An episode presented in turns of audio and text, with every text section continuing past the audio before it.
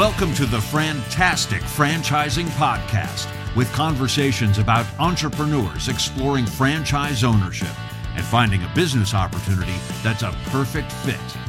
Brought to you by FranServe, the world's largest franchise consulting and expansion organization.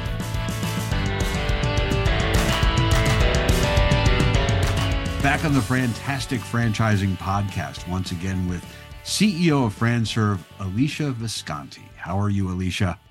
Hey there, Jack. How are you? I know uh, we're kind of into the year, but I'm going to say Happy New Year anyway, because I'm still writing 23. So maybe it'll help me to write 24. You know, it feels like the year just started, even though by the time you and I are actually going to see each other again, we're going to be two months into the year. Yeah. But there's so much of 2024 still ahead of us, right? There's so much opportunity out there, a little bit of economic uncertainty, perhaps, and uh, and there's just so much happening in franchising in in uh, business in general. I wanted to chat with you today about where you see everything going for the year 2024. So just sort of opening that up, where do you see us right now in the franchising space, and and what's coming up next? Well, you know, I appreciate that question, Jack. And yeah, 24 is going to be an exciting really exciting year. I don't think that we are going to break records in franchising. I think we're going to shatter them.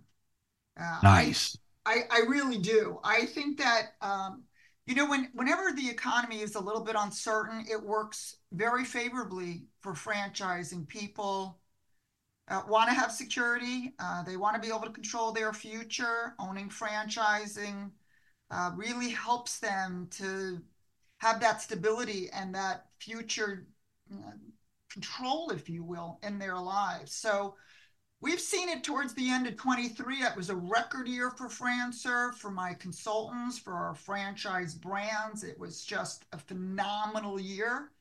And uh, in the first, uh, not even what, six weeks of franchising uh, in the 2024, uh, we've already just absolutely surpassed some of those numbers already. So you can see people are really ripe for business ownership and for being, I'm going to say one of my favorite words, entrepreneurs.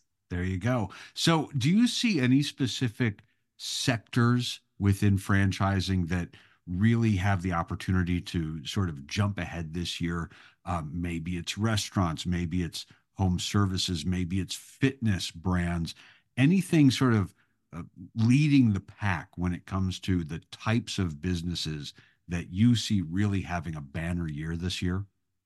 You know, when you were mentioning those categories, uh, Jack, I was just going to say yes, right? Uh, check off all the above. It's like, it, you know, we do get asked what's the hot industries, what's the hot franchise, and I, I always liken it to, you know, what's your favorite ice cream, right? That's why they make 30 something flavors, right? so everybody can pick one. But um, the really good thing about you know franchising is that right. So people think of food, which is fine. Food's a, a big category, but there's a lot of other categories. There's a good 80 something categories in franchising, and people don't always realize that franchises are small businesses right? They are not these big corporations. They're locally owned in the community.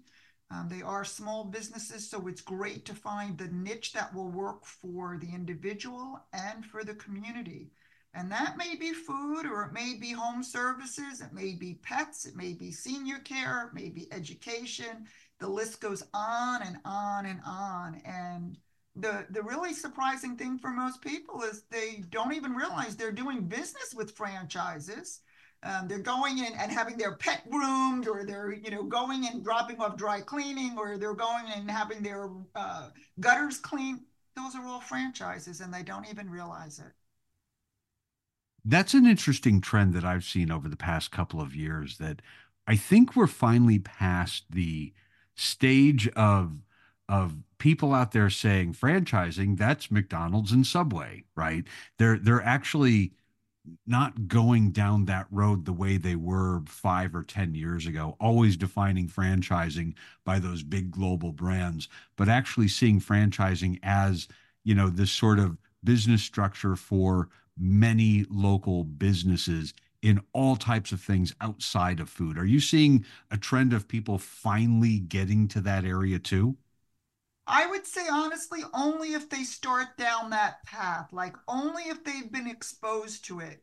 Um, you know, I always say I'm in the franchise space when I talk to someone because franchise consultant, it takes me 15 minutes to explain what that is, right?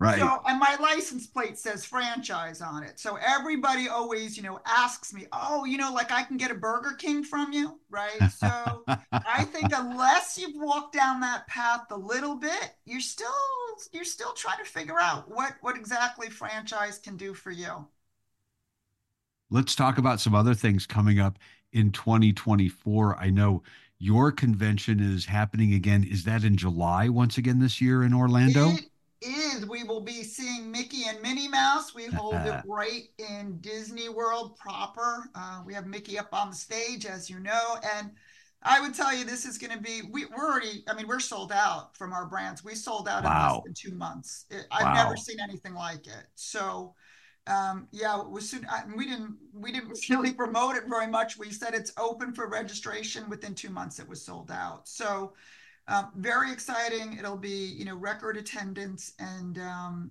we're we're got some new things up our sleeves as well. So you know I can't I can't share too much, Jack. You know I.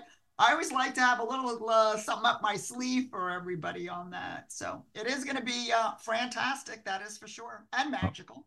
Okay, well you can you can tease us a little bit. Maybe you'll you'll give us a little bit more information when we get closer to July uh, in Orlando.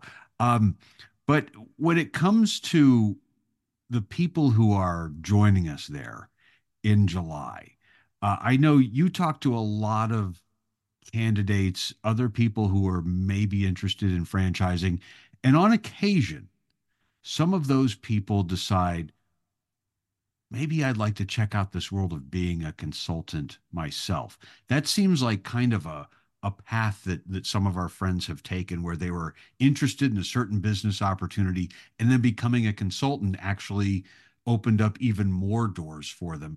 Is that something that you see growing in 2024 as well? More consultants joining us in this uh, in this adventure?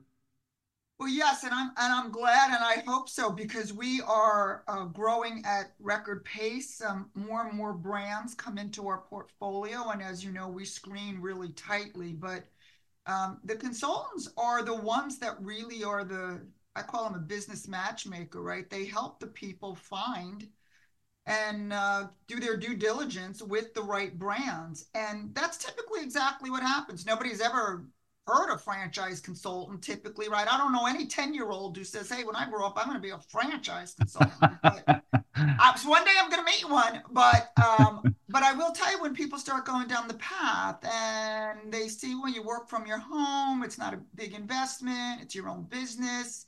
Um, you're an independent, but you have the security of FranServe.